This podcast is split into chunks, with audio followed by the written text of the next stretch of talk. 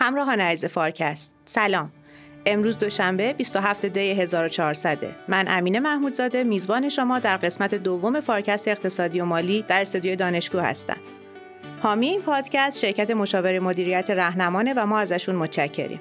موضوع قسمت دوم ما بدهی به عنوان یک ابزار تامین مالیه. به کمک تحلیلگران توانمندمون جناب آقای دکتر فرهاد نیلی، جناب آقای دکتر مسعود طالبیان و جناب آقای دکتر مهدی حق‌باعلی در این گفتگو بدهی رو مبتنی بر رویکردهای اقتصادی و مالی بررسی می‌کنیم. بسم الله.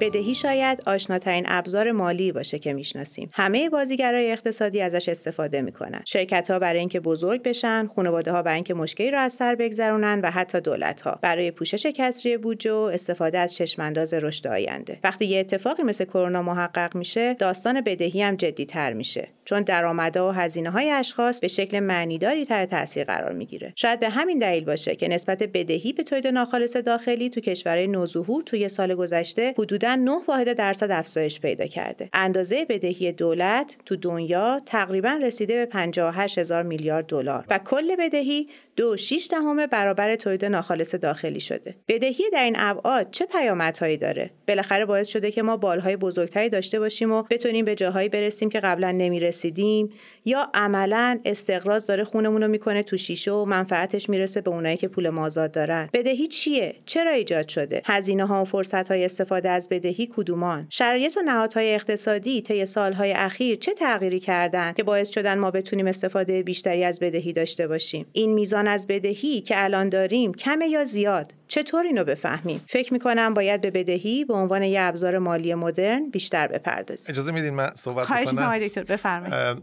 سلام عرض میکنم به مخاطبای خوبمون در فارکست. ببینید، به نظرم بدهی یک جزء لاینفک زندگی اقتصادی است. اصلا هم قصه زندگی دنیای مدرن نیست. از زمانی که بشر شروع کرد به کشاورزی کردن و از در واقع شکارچی خوراکجو آمد شد یک کشاورز، فهمید، فرا گرفت که یه سال زراعی وجود داره که توی سال زراعی شما مصرف میکنید هر روز، اما برداشت نمیتونید بکنید. طبیعت به شما الزام میکنه صبر کنید، در زمان مناسب برداشت کنید. الزام تن دادن به قاعده کشاورزی به بشر آموخت کی؟ 10,000 سال پیش، 12,000 سال پیش، که صبر کن تا زمانی که گندمت به خوشه رسید توانستی بچینی، اما اون گندم به شما اجازه میده که بعد بتونی تمام مصارف آتیت رو در واقع انجام بدی.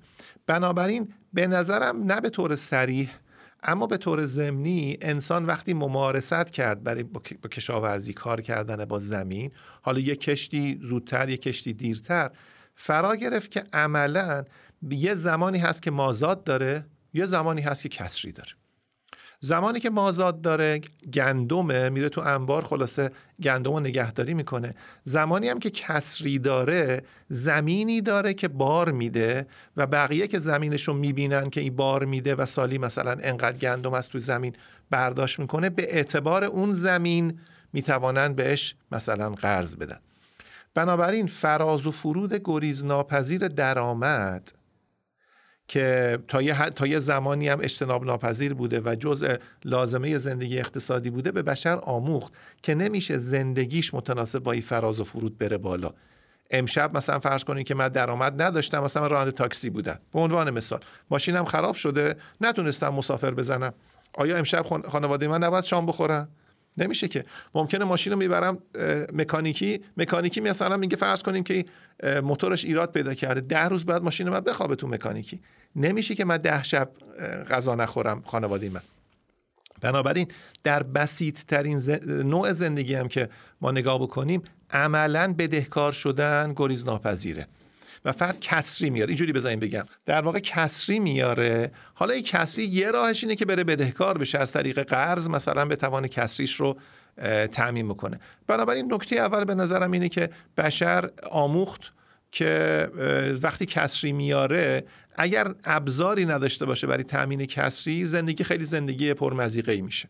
این به نظرم نکته اول. نکته دوم، ما همیشه توی افسانه ها، توی کتابای تخیلی، مثلا زمان ما مثلا آیزاک آسیموف بود و امثال هم، سفر با مثلا ماشین زمان رو میخوندیم، قصهش رو، و همیشه فکر می‌کردیم یه عالم، خلاصه یه زندگی تخیلی است. بدهی عملا سفر با ماشین زمانه دیگه.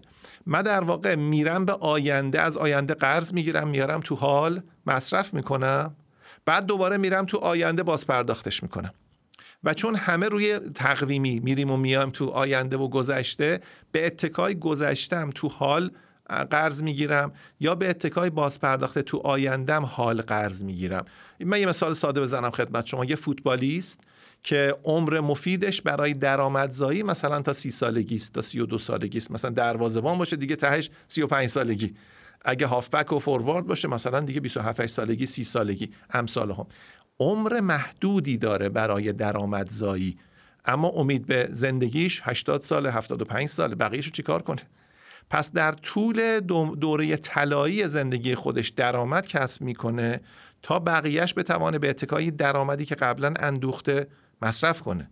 برعکس یه دانشجوی پزشکی که دانشجوی پزشکی تا برسه به اینکه تخصصش رو بگیره، مرارتایی باید طی بکنه، خیلی درآمدزایی زیادی نداره، اما بعداً میفته رو درآمد. بنابراین آدما چرخه حیات اقتصادیشون لزوما انطباق نداره بر چرخه حیات بیولوژیکشون.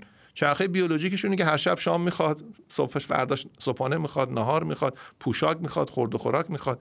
اما رژیم کسب درآمدش در واقع تلاطم هایی داره که این تلاطم ها بخشش گریزناپذیره. بدهی یکی از ابزارهایی است که به ما امکان میده که بتوانیم علی رغم فراز و فرود درآمدمون زندگیمون خیلی دچار تلاطم نشه و بتوانیم با یه الگوی مصرف همواری بتوانیم زندگیمون رو داشته باشیم. بنابراین یکی از مائده های عرض کنم که دنیای جدیده، شکل جدیدش که دارم عرض میکنم، شکل قدیمش که بوده و حالا اگر علاقمند بودین راجع به تغییر شکلش هم در طی زمان میشه صحبت کنیم، در واقع رفاه انسان رو زیاد کرده که بهش امکان داده که بتوانه مصرفش رو داشته باشه در حالی که لزوماً درآمدی نداره. حالا این که میگیم فرد میتونه شخص حقیقی باشه یا آدم باشه، میتونه شخص حقوقی باشه، اون شخص حقوقیه میتونه شرکت باشه، میتونه دولت باشه.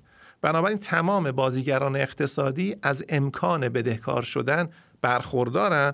بنابراین بدهی یک گزینه‌ای است که حق انتخاب به انسان داده کی ازش استفاده کنه، چگونه ازش استفاده کنه. در ادامه میشه راجع بهش صحبت. این نکته‌ای که گفتید خیلی خوب بود و خیلی قشنگ و عالی تبیین کردید، منافعی که بدهی و ساختار تأمین مالی از طریق بدهی برای زندگی انسان رو داشته، از همون ابتدای تاریخ بشر تا الان.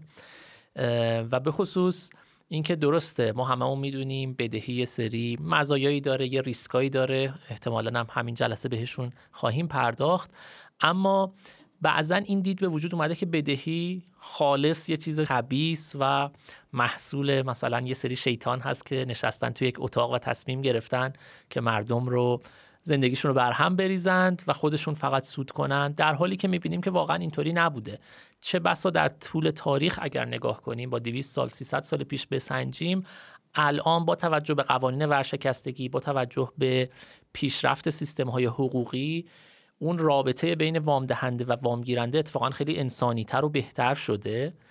و اون مثلا یک مثالی بزنم، توی نمایشنامه تاجر ونیزی به این اشاره میکنه شکسپیر که اون تاجر وقتی که میخواست وام بده به یک نفر، وثیقه‌ای که برمی‌داشت گوشت تن اون وام گیرنده بود. حالا این تمثیله، ممکنه که واقعا همچین چیزی وجود نداشته، اما شاید بتونیم به عنوان یک نشانه‌ای بگیریم که قبلا خیلی غیر انسانی‌تر بوده، یا به هر حال میدونیم که باج و خراج گرفتن و اینها خیلی هم شکل غیر خشونت‌آمیزی نداشته. و چه بسا در مقابل اون نقطه نگاهی که این بدهی رو خیلی خبیثانه ترسیم میکنن، بتونیم بگیم که اتفاقا در طول زمان با شکل گرفتن ابزارهای جدید، با یه مقداری دموکراتیزه شدن فایننس، اتفاقا بهتر و انسانی تر هم شده شکل بدهی. مهدی اشاره کرد به تاجر ونیزی، من اگه اجازه بدین به حملات اشاره کنم. تو حملات هم یه در واقع تک‌گویی جالبی هست دیگه. پولونیوس وقتی که میخواد در واقع نصیحت بکنه به پسرش، میگه که نه وام بگیر نه وام بده، چرا که وام دادن میگه که باعث میشه که مال تو از دست بدی یا دوست تو از دست بدی، وام گرفتنم عقل معاش رو از دست میدی. و جالب، اقتصاددانا به احترام پولونیوس اون نقطه‌ای که شما در واقع درش نوام میدی نوام میگیری بهش میگن نقطه پولونیوس دیگه، به احترام پولونیوس حملته. بنابراین واقعا در حداقل زمان شکسپیر، حالا دو تا شاهد مثال آوردیم براش، ظاهرا وام گرفتن کار خوبی نبوده، وام دادن هم کار خوبی نبوده. ظاهرا آموزه های مذهبی خلاصه کاتولیک هم بری بوده که وام دادن در واقع بهره گرفتن بوده، در واقع ربا گرفتن بوده، وام دادن هم همین. بنابراین حالا از این تیکش بگذریم، اما چنین برداشتی در واقع ظاهرا بوده در اون زمان. این روابط مالی که تا الان در موردش صحبت کردیم مبتنی بر اعتماد بین آدم هاست. برای همینه که احتمالاً نصیحت‌ها به این سمت میره که کمتر برو سراغش، چون ممکنه که اعتماد به خودتو از دست بدی، آبروت به خطر بیفته. ولی به نظر میرسه که آنچه که داره در بازار بدهی دنیا اتفاق میفته قصه های دیگه ای هم داشته باشه. توی مجموعه کشورها به نظر میرسه که میزان بدهی 2.4 برابر تولیدیه که داره اتفاق میفته. این عدد خیلی بزرگ نیست، از اون حد امنی که داشتید بهش اشاره میکردید فراتر نرفته، ما رو در معرض خطرات جدی قرار نمیده. ممنون که پرسیدید. مگه اجازه بدین دو سه تا مفهوم رو یکم باز بکنم. یه مفهوم اینه که ما در اقتصاد کل متغیرها رو میشکنیم به دو دسته. یکی متغیرهای انباره است، یعنی آنچه که جمع کردیم تا امروز. یکی متغیرهای روانه است، یعنی آنچه که موجودی امروز یا بدهی امروز یا وضعیت امروز رو روز آمد میکنه، به روز میکنه، ما رو از امروز میبره فردا.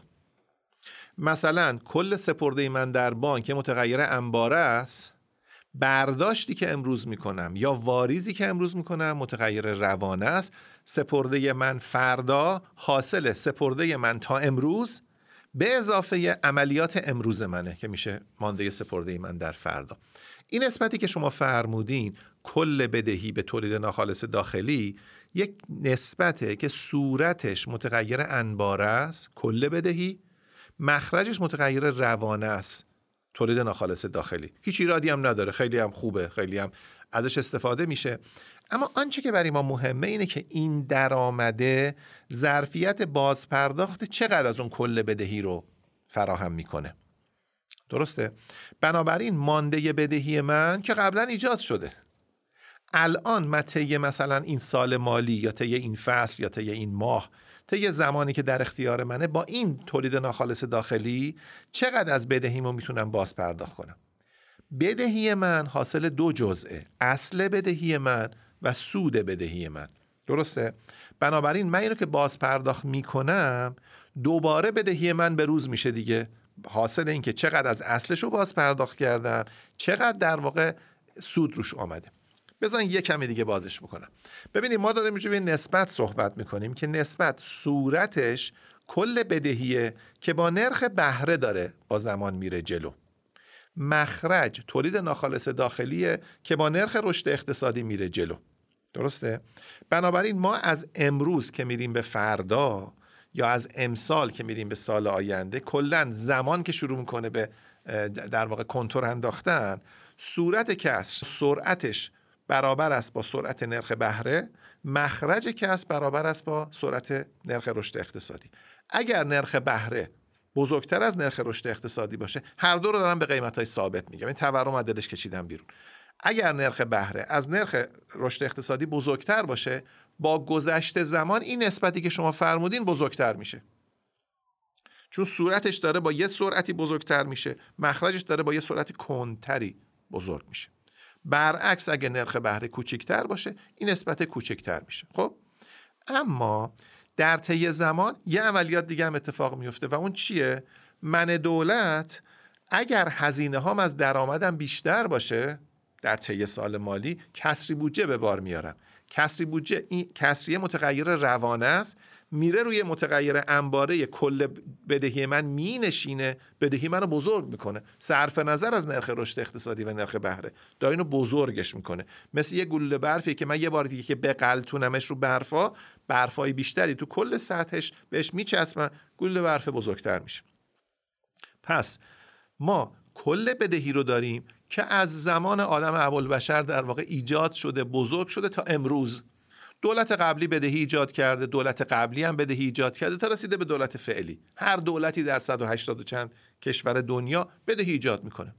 کسری بودجه یا مازاد بودجه میره اون بدهیه رو روزآمد میکنه. بنابراین این یه نکته که 240% که شما فرمودین، یعنی مانده بدهی که ایجاد شده 2.4 برابر تولید ناخالص داخلی است در کل جهان. البته توزیعش کاملا نامتوازنه در کشورهای مختلف. این کشوری مثل یونان یا ژاپن مثلا حجم بدهیشون خیلی زیاده، یه سری کشورها هم واقعا بدهیشون اصلا عددی نیست. بس این یه نکته. نکته دوم که شما فرمودین اینه که یه زمانی اشخاص حقیقی تنها بازیگران اقتصاد بودن. اعتماد رو در رو بود، بر اساس در واقع اسم فرد و چهره فرد ایجاد میشد. یه مثال بزنم خدمت شما. ناصر خسرو تو سفرنامه خودش میگه که من وقتی رفتم آفریقا، در واقع سودان میگه، سودان هم نمیگه، شهریست اونجا، میگه من خلاصی کسری آوردم، تمام شد، هرچی داشتم تمام شد. یه فردی بود اونجا که دوست من بود، یه دستخط نوشت، با این دستخط من رفتم. حالا میگه 300 من، فکر کنم عددش شاید درست نبوده یا من میگه آرد به من دادن و میگه من با اون دستخط در واقع ظرفیت بدهی ایجاد شد دیگه. از یه شهری داد به یه شهر دیگه من رفتم، خلاصه آرد گرفتم و زندگیم گذشت و بعد قبل از اینکه من اون شهر ترک کنم اونم باز پرداخت شد. پس شخص ناصر خسرو توسط دوستش انقدر معتبر بوده و دوستش هم در تجار اون شهر دیگه انقدر معتبر بودن که با یه دستخطش خلاصه این همه آرد دادن. دنیای مدرن یکی از ویژگیاش اینه که شخصیت حقوقی ایجاد شده. شخصیت حقوقی ظرفیت خیلی کارا رو داره، من جمله بدهکار شدن. اینجا دیگه اعتماد کار نمیکنه، نام و نام خانوادگی و شماره شناسنامه و کد ملی کار نمیکنه. شرکت، دولت، شخص حقوقی سالا، درسته؟ شخص حقوقی. بنابراین اعتماد سابق تبدیل میشه به اعتبار جدید. بنابراین حالا میشه صحبت کنیم که چه سازوکاری باعث شده که چیزی متغیر جدیدی، مفهوم جدیدی ایجاد بشه به نام اعتبار، که این اعتباره میگه آقا شما درسته که 2.5 برابر درآمدت بدهکاری، اما نرخ پیشبینی نرخ رشد اقتصادیت و پروفایل نرخ بهره‌ات داره به من میگه شما ظرفیت بازپرداخت این بدهی رو داری، یا در واقع میتوانی بدهی رو سرویس کنی، اصلش بمونه اما سودش رو شما میتوانی همواره باز پرداخت بکنی. مثل منی که الان میتوانم مثلا 40% درآمدم میتوانم ظرفیت باز پرداخت بدهی ایجاد کنم، بانکم وقتی که حقوق من رو نگاه میکنه، مثلا من 10 میلیون تومان حقوق دارم، میگه من میتوانم تا 4 میلیون تومان در ماه ظرفیت باز پرداخت اقساط دارم، به عنوان مثال. من روی نکته‌ای که دکتر فرهاد فرمودند در مورد شخصیت حقیقی و حقوقی و تفکیکش دوست دارم بحث شرکت رو مطرح کنم. شرکت یه شخصیت در واقع حقیقی نداره، آدم نیست، حسن، جعفر، بهروز نیستش، یه شخصیت حقوقیه. شرکت ها هم وام میگیرن. الان شما فرمودید 2.5 برابر تقریبا 2.5 برابر تولید ملی بدهی هستش. این آمار در مورد شرکت ها تقریباً 1 برابر یا بیش از 1 برابر GDP در واقع بدهی شرکت ها هستش.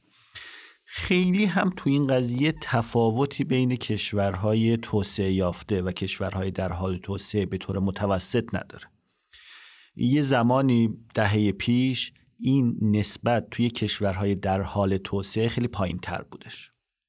نسبت بدهی شرکتی به GDP توی کشورهای در حال توسعه خیلی پایین تر بود، ولی الان تقریبا مثل همه. این 100% رسیدن به 100% GDP توی تاریخ شرکت ها وجود نداشته.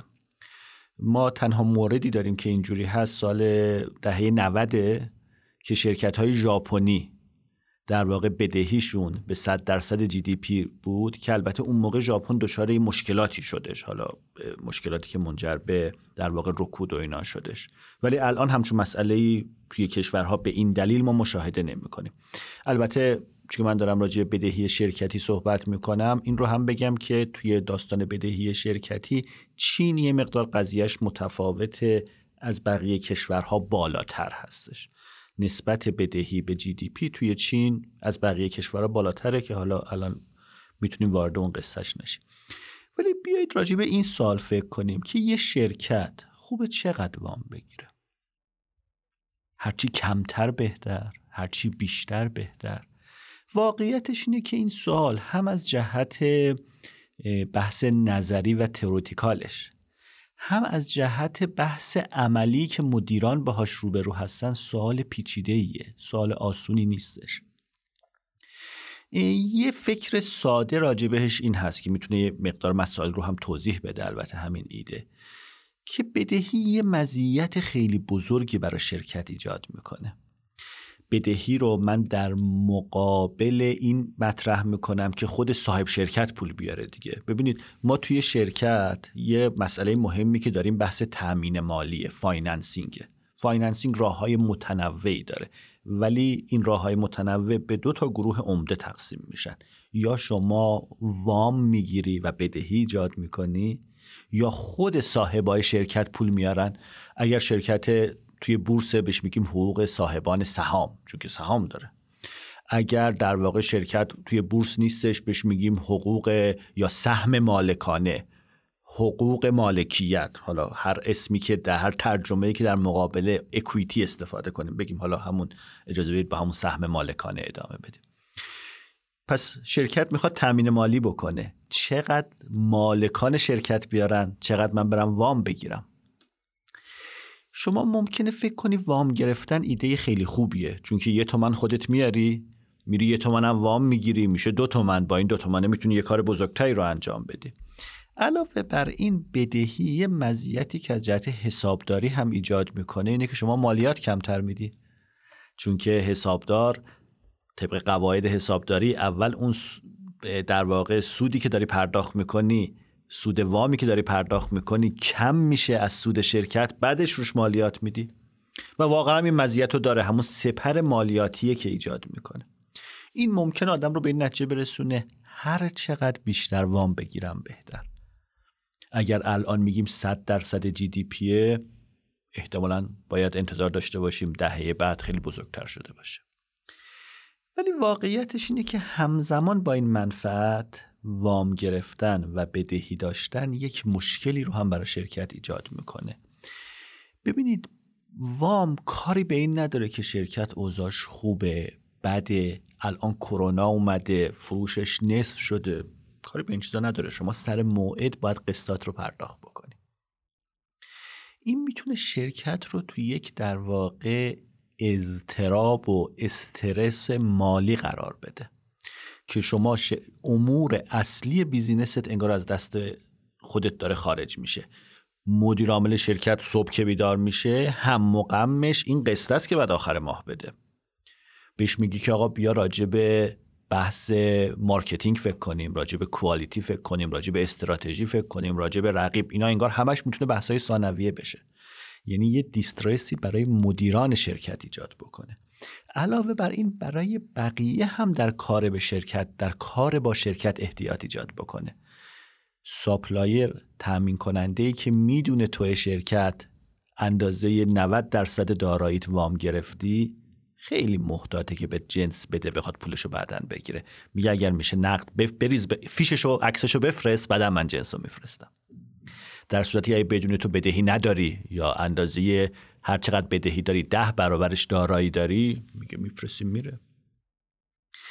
پس در واقع ما از یه طرف شرکت هر چقدر داره وام بیشتر میگیره، از اون سپر مالیاتی استفاده میکنه، ولی از یه طرف هم اگر از یه حدی بیشتر بشه میتونه دچار انواع استکاکا و استرسا و اضطراب‌های ناشی از بدهی زیاد بکنه. اگر به این فکر بکنیم، به این منطق، قاعدت هم باید یه میزان بهینه‌ای از وام وجود داشته باشه. یعنی نسبت بدهی به دارایی‌های شرکت باید یه میزان بهینه‌ای وجود داشته باشه، نه 0 نه 100%. البته این نظریه که میگه میزان بهینه‌ای اون وسطا وجود داره، 30%، 40%، 50%، 70%، بستگی به شرکت داره، بستگی به فضای کسب و کار داره، براش یه تاییدایی، یک در واقع ساپورتایی در عمل وجود داره. بعضی وقتا ما یه چیزهایی رو مشاهده میکنیم که خلاف این باشه. این پس در واقع قصه‌ای که برای شرکت تعیین میکنه که من برم چقدر وام بگیرم. من دوست دارم اینجا یه مسئله دیگر رو هم بهش اشاره بکنم در مورد تفاوت تأمین مالی از طریق وام و بدهی در مقایسه با تأمین مالی از طریق اکویتی، از طریق سهام مالکانه. اونم بحث کنترل و مدیریته. شما وقتی شرکتت وام میگیره، بانک نمیاد توی هیئت مدیرت بشینه بگه این کارو بکنیم، اون کارو نکنیم، اینو استخدام بکنیم، توی این بازار وارد بشیم، این محصول رو لانچ بکنیم. کاری به این چیزا نداره.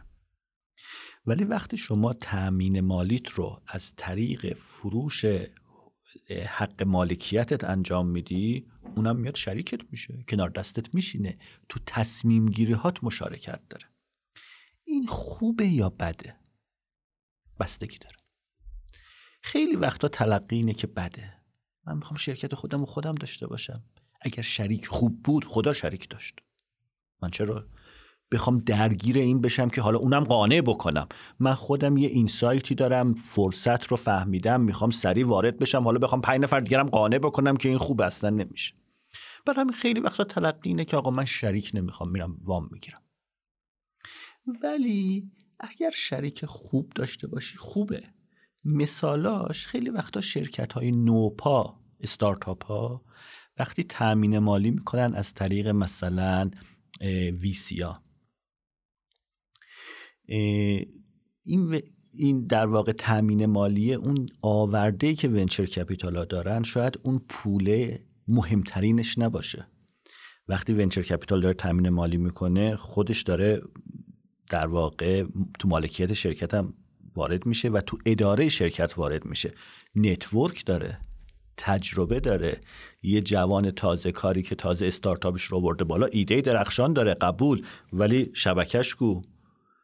چقدر تو دولت آدم‌ها رو میشناسه؟ چقدر میتونه راحت مجوز بگیره؟ چقدر بازار رو خوب میشناسه؟ چقدر تجربه داره؟ چقدر آدم میشناسه؟ حسابدار خوب بیاره، مدیر فروش خوب بیاره.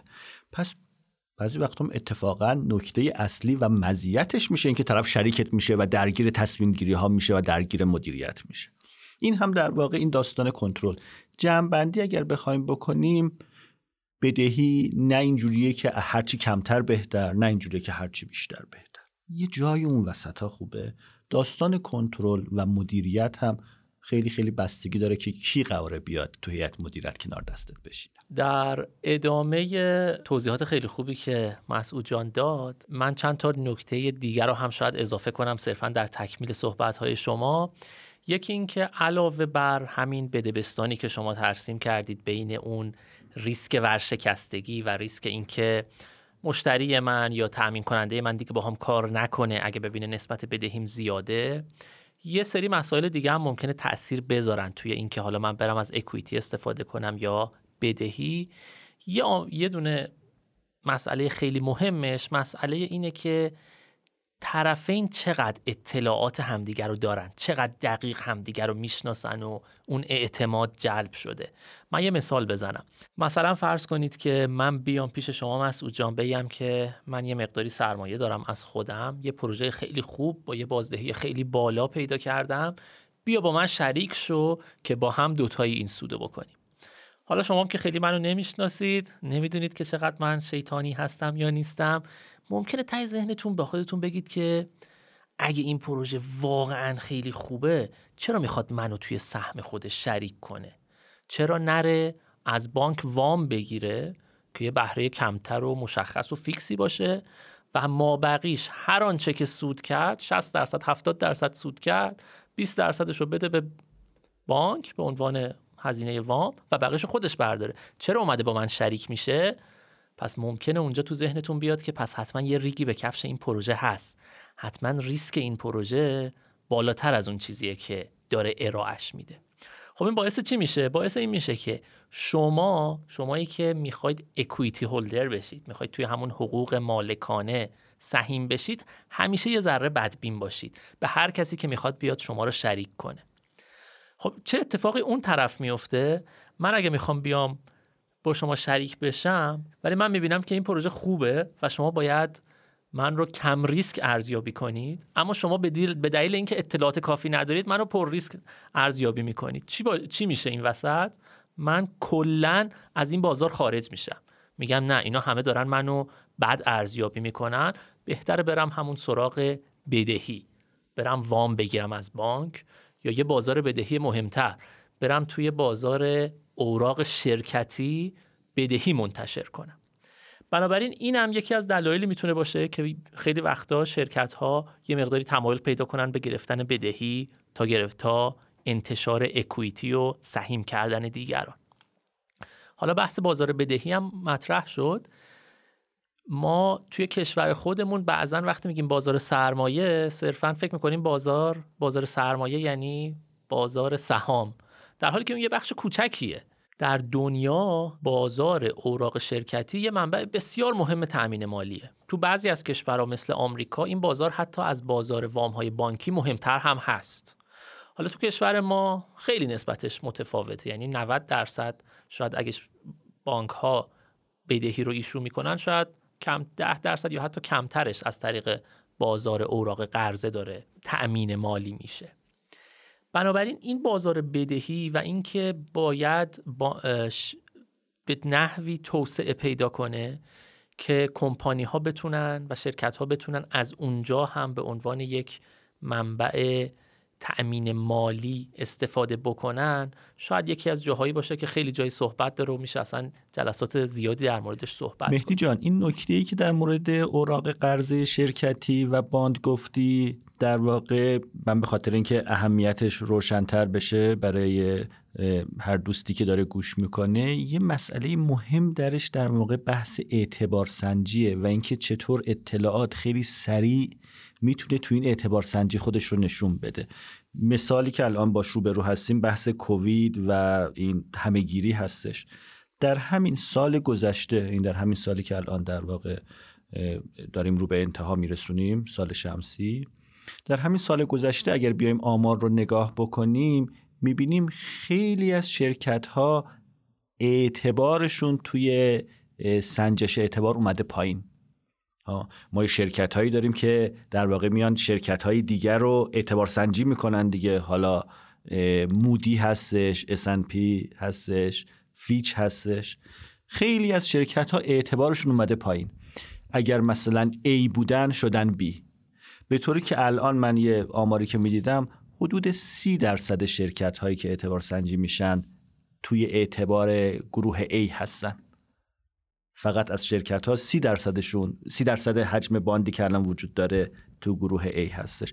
این در واقع اهمیت این قضیه نشون میده که چطور اطلاعات میتونه خیلی سریع و با استکاک خیلی خیلی کم، با دیلی خیلی خیلی کم توی بازار ایجاد بشه و آدما مطمئن باشن که دارن روی چه اعتباری در واقع وام میگیرن و وام میدن. آره دقیقاً.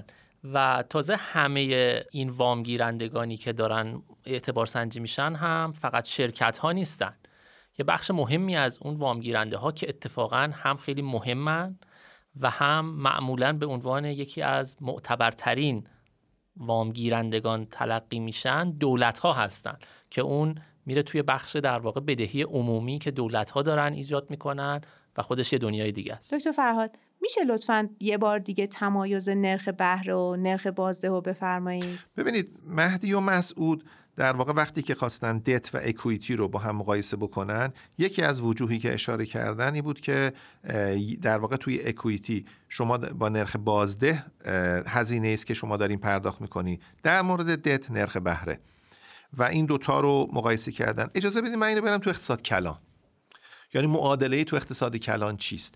تو اقتصاد کلان نرخ بازده ما عملا نرخ رشد اقتصادی است، یعنی در واقع به نوعی میانگین موزون تمام نرخ بازدهایی که در کل اقتصاد وجود داره، ظرفیت در واقع سرعت رشد ظرفیت اقتصادی شماست برای که بتونید بازپرداخت کنید بدهی خودتون رو.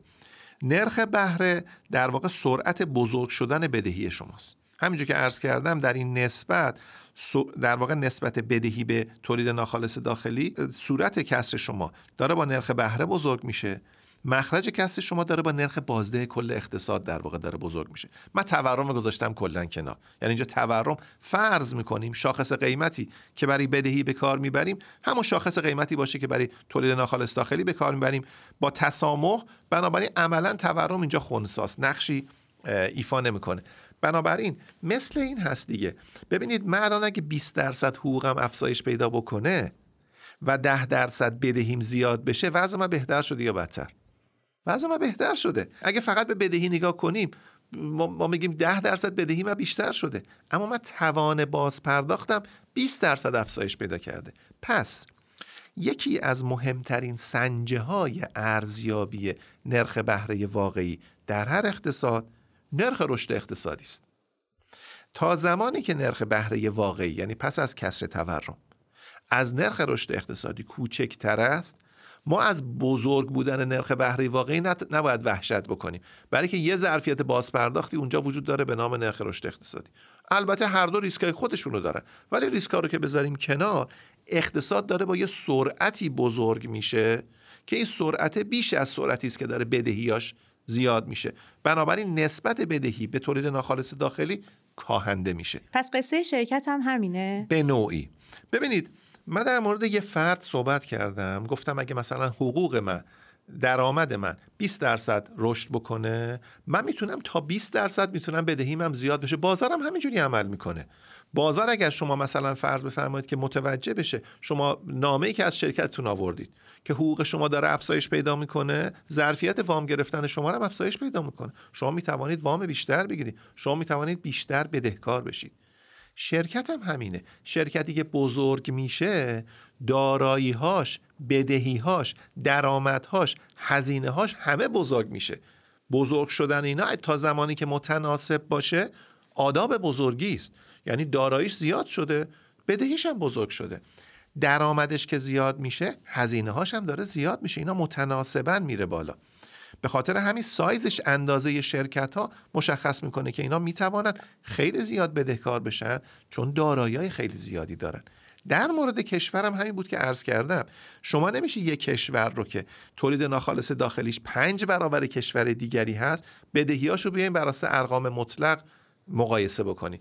بنابراین ما در مورد کشور یکی از سنجه هایی که داریم، ساده ترین سنجه هست، همین هست که یک انباره رو نگاه میکنیم، انباره بدهی رو به روانه تولید نگاه میکنیم، درآمد کشور نگاه میکنیم که عددا چقدره. دو، قیمت ها رو نگاه میکنیم که در طی زمان صورت و مخرج دارن با هم بزرگ میشن، پس عدده سر جاش میمونه. صورت داره سریعتر بزرگ میشه، پس بدهی داره بزرگتر میشه. کی؟ نرخ بهره از نرخ رشد اقتصادی بزرگتر میشه. مخرج داره سریعتر بزرگ میشه، پس نسبت داره کوچک میشه. مثال خیلی بارزش رو بگم، الان وضعیت ترکیه است. ترکیه 3% رشد اقتصادیشه، پیش بینی میشه 5% امسال رشد کنه و سالهای بعد برگرده به 3%. پس فشار سیاسی که دولت ترکیه داره میاره نرخ بهره رو بیاره پایین، فشار غیر منطقی است. دولت ترکیه، اقتصاد ترکیه میتوانه نرخ بهره واقعیش تا زیر 3% برسه و همچنان نسبت بدهی به تولید ناخالصش که حدود 40% هست در یه شرایط تقریبا قابل اطمینانی بمانه. اگه بخوام مباحثی که تو این جلسه داشتیم رو جمع‌بندی بکنم، باید بگم که از خیلی قدیم آدم‌ها از بدهی استفاده کردن که بتونن در زمان حرکت کنن. از زمان‌هایی که درآمدشون به اندازه کافی نیست به زمان‌های آینده با درآمد بالاتر. این حرکت در زمان فقط وقتی محقق میشد که قرض دهنده‌ها اعتماد کنن به قرض گیرنده. بنابراین طرف میتونست از دوستا و آشناهاش به اندازه‌ای که بهش اعتماد دارن قرض بگیره و اندازه بالهاش و حرکت در زمانش به اندازه اعتمادی بود که بهش وجود داشت. اعتماد و آبرو چیز کمی تو جامعه نیست. شاید برای همینه که توصیه‌های قدیمی میگن زیر بار قرض نرو، چون اگه آبروت از دست بدی زندگی تو جامعه با اختلال زیادی مواجه میشه. قصه اما تغییر کرد. تخصصی شدن، افزایش حجم مبادلات و از همه مهمتر معرفی اشخاص حقوقی نشون میداد که ابزارهای قدیمی و وام دادن مبتنی بر اعتماد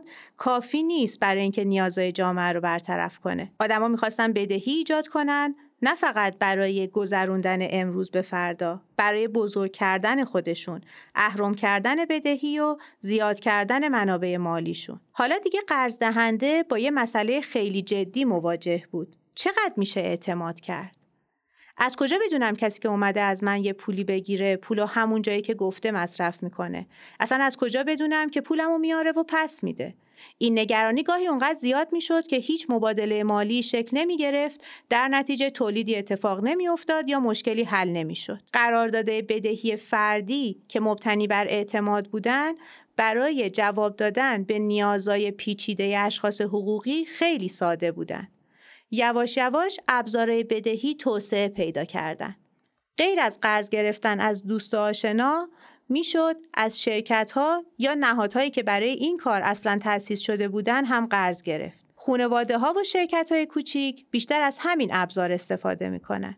ابزار قرض در اختیار شرکت‌های بزرگ و دولت‌ها هم هست، ولی شرکت‌های بزرگ و دولت‌ها به ماها و بزرگ بودنشون و اعتبار زیادی که میتونن تو جامعه داشته باشن، یه کار دیگه هم میتونستن بکنن و اونم ایجاد بدهی قابل مبادله بود. به صورت طبیعی وقتی بدهی ایجاد میشه، تو ترازنامه قرض دهنده به عنوان دارایی ثبت میشه و تو ترازنامه قرض گیرنده به عنوان بدهی. خب من همیشه دلم میخواد با داراییم بتونم چیزایی که میخوام رو بخرم، ولی دارایی من که بدهی یه آدم دیگه است، قفل شده، قدرت خرید نداره. اگه میشد این قفل رو باز کرد و ازش برای خرید استفاده کرد، خیلی خوب میشد. بدهیای قابل مبادله، بدهیای بازارپذیر یا همون اوراق بدهی که میشناسیم، چنین ابزاری هستند که معرفی شدن. استفاده از این ابزار نمیتونست بدون توسعه نهادهای مالی و اعتبار سنجی و رتبه بندی اتفاق بیفته. قضیه دیگه رابطه مالی من و دوستم نبود. عدم تقارن اطلاعات تو ابعاد خیلی بزرگی میتونست اتفاق بیفته. یه نفر باید این وسط میومد و کمک میکرد که این عدم تقارن اطلاعات از بین بره.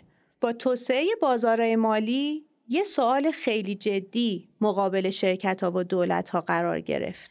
ابزارهای مالی مختلف که به عنوان مثال تو جلسه به بدهی و حقوق مالکانه اشاره شد، حقوق متفاوتی رو ایجاد میکنن. جریان بازپرداخت متفاوتی هم دارن. بدهی یک جریان بازپرداخت ثابت داره. همراه با خودش یه جور بیمه داره میاره. البته تا وقتی که نکول نشه. به محض اینکه نکول یا همون عدم بازپرداخت اتفاق بیفته، رابطه بین قرض دهنده و قرض گیرنده وارد فازی میشه که طبیعتاً از قبل باید توی قرارداد مشخص شده باشه. یعنی در ذات بدهی یه قرارداد دو ضابطه‌ایه. یا همه چی داره خوب پیش میره که من مطمئنم چه اتفاقی برام میفته، یا نه شرایط داره خراب میشه که اون وقت باید بریم ببینیم که از قبل با هم چه توافقاتی کردیم. حقوق مالکانه، سهام، قصه متفاوتی دارن. یه جور مشارکتن. در واقع قرض دهنده و قرض گیرنده تو همه چی با همدیگه مشترکن. چه سود اتفاق بیفته، چه زیان. تا وقتی شخص حقوقی ما زنده است، سهامدارم تو دار و ندارش شریکه. همیشه و همه جا استفاده از بدهی به خاطر یه جور بیمه‌ای که با خودش داره، از استفاده از سرمایه بیشتر بوده. اینکه ساختار مالی شرکت رو چی داره تعیین میکنه، چه ترکیبی از بدهی و سرمایه مناسبه، بسته به اینه که من شرکت میخوام چقدر از منافع خودم رو به تامین مالی کنندم بدم یا چقدر اونو تو تصمیمای خودم شریک بکنم. حالا بیاین متمرکز شیم رو خود بدهی. از دید وام گیرنده هم اینجا یه اتفاق خیلی مهم داره میفته. هرچقدر اندازه بدهی از اندازه شرکت بزرگتر باشه، احتمال اینکه اون شرکت بخواد بدهیاشو باز پرداخت نکنه، در واقع نکول انجام بده، بیشتر میشه. پس با یه مصالحه جدی مواجهیم که بتونیم تصمیم بگیریم بالاخره میزان بدهیمون کمه یا زیاد. عدد مطلق بدهی نیست که مهمه. بدهی یه هزینه‌هایی ایجاد میکنه، ما هم یه داراییایی داریم که اون دارایی‌ها یه میزان درآمدی دارن ایجاد میکنن. دو جور میشه به مسئله نگاه کرد. بدهی قراره برای من قدرت ایجاد درآمد در آینده رو ایجاد کنه. پس اگه قرار باشه نرخ رشد بدهی از نرخ رشد درآمد من بیشتر باشه، که من نمیتونم این وضعیت رو ادامه بدم، چون دائم و دائم نسبت بدهی به درآمد من داره زیاد میشه. حتما از یه جایی من متوقف میشم و دیگه قادر به بازپرداخت بدهی‌های خودم نخواهم بود. بنابراین آنچه که برای ما در تعیین زیاد یا کم بودن بدهی مهمه، مقایسه همین دو نرخ رشده. نرخ رشد بدهی که عملاً با نرخ بهره میسنجیمش و نرخ رشد دارایی‌ها که همون بازدهی هست که ما باهاش مواجه هستیم. این قصه که تعریف کردیم فرقی نمی‌کنه برای بررسی بدهی شرکت باشه یا دولت. اگه میتونیم درآمدی ایجاد کنیم که باهاش هزینه‌های ایجاد بدهی رو باز پرداخت بکنیم، یعنی هنوز تو منطقه امن قرار داریم. در غیر این صورت ممکنه دچار مسئله ناپایداری بدهی‌ها بشیم. دغدغه‌ای که امروز بعد از کرونا و افزایش میزان بدهی شرکت‌ها و به صورت خاص دولت‌ها باهاش مواجهن. بود دومی که باید بهش توجه کنیم اینه که اون نرخ بهره خودش از عوامل خرد و کلان تشکیل شده. پایه‌ای‌ترین چیزی که در نرخ بهره میشناسیم، کم ریسک ترین نرخی که قابل تصوره معمولاً مربوط به دولت هاست. این نرخ خیلی تحت تاثیر شرایط اقتصاد کلان قرار میگیره. ریسک شرکت ها روش سوار میشه. هر کدوم شرکت ها ممکنه با پدیده های ویژه‌ای مواجه باشن که اونا رو در دوره‌ای کم ریسک یا پر ریسک بکنه. با این حال شرایط اقتصاد کلان روی این دومیه هم اثر میذاره. بی‌ثباتی اقتصاد کلان میتونه ریسک ویژه شرکت‌ها رو برای عدم بازپرداخت یا ورشکستگی افزایش بده. نکته آخر این که صوفی ار باده به اندازه خورد نوشش باد. بدهی تا وقتی به ما کمک میکنه که تو محدوده امن و پایدارش باشه. امیدوارم مجموع گفتگویی که تا اینجا داشتیم در کنار این جمع‌بندی تصویر بزرگی از بدهی به عنوان یک ابزار تامین مالی رو براتون ساخته باشه. از شرکت مشاور مدیریت راهنمان بابت حمایتشون برای تهیه این قسمت تشکر میکنم. برای دنبال کردن فارکست اقتصادی و مالی میتونید به پلتفرم‌هایی مثل کست باکس، اپل پادکست، گوگل پادکست، یوتیوب، اینستاگرام و همه پادگیرهای دیگه رجوع کنید. من امینه محمودزاده از همراهیتون متشکرم و تقاضا میکنم هفته آینده هم ما رو بشنوید. امیدوارم هفته خوبی داشته باشید و شما رو به خدای مهربون میسپارم.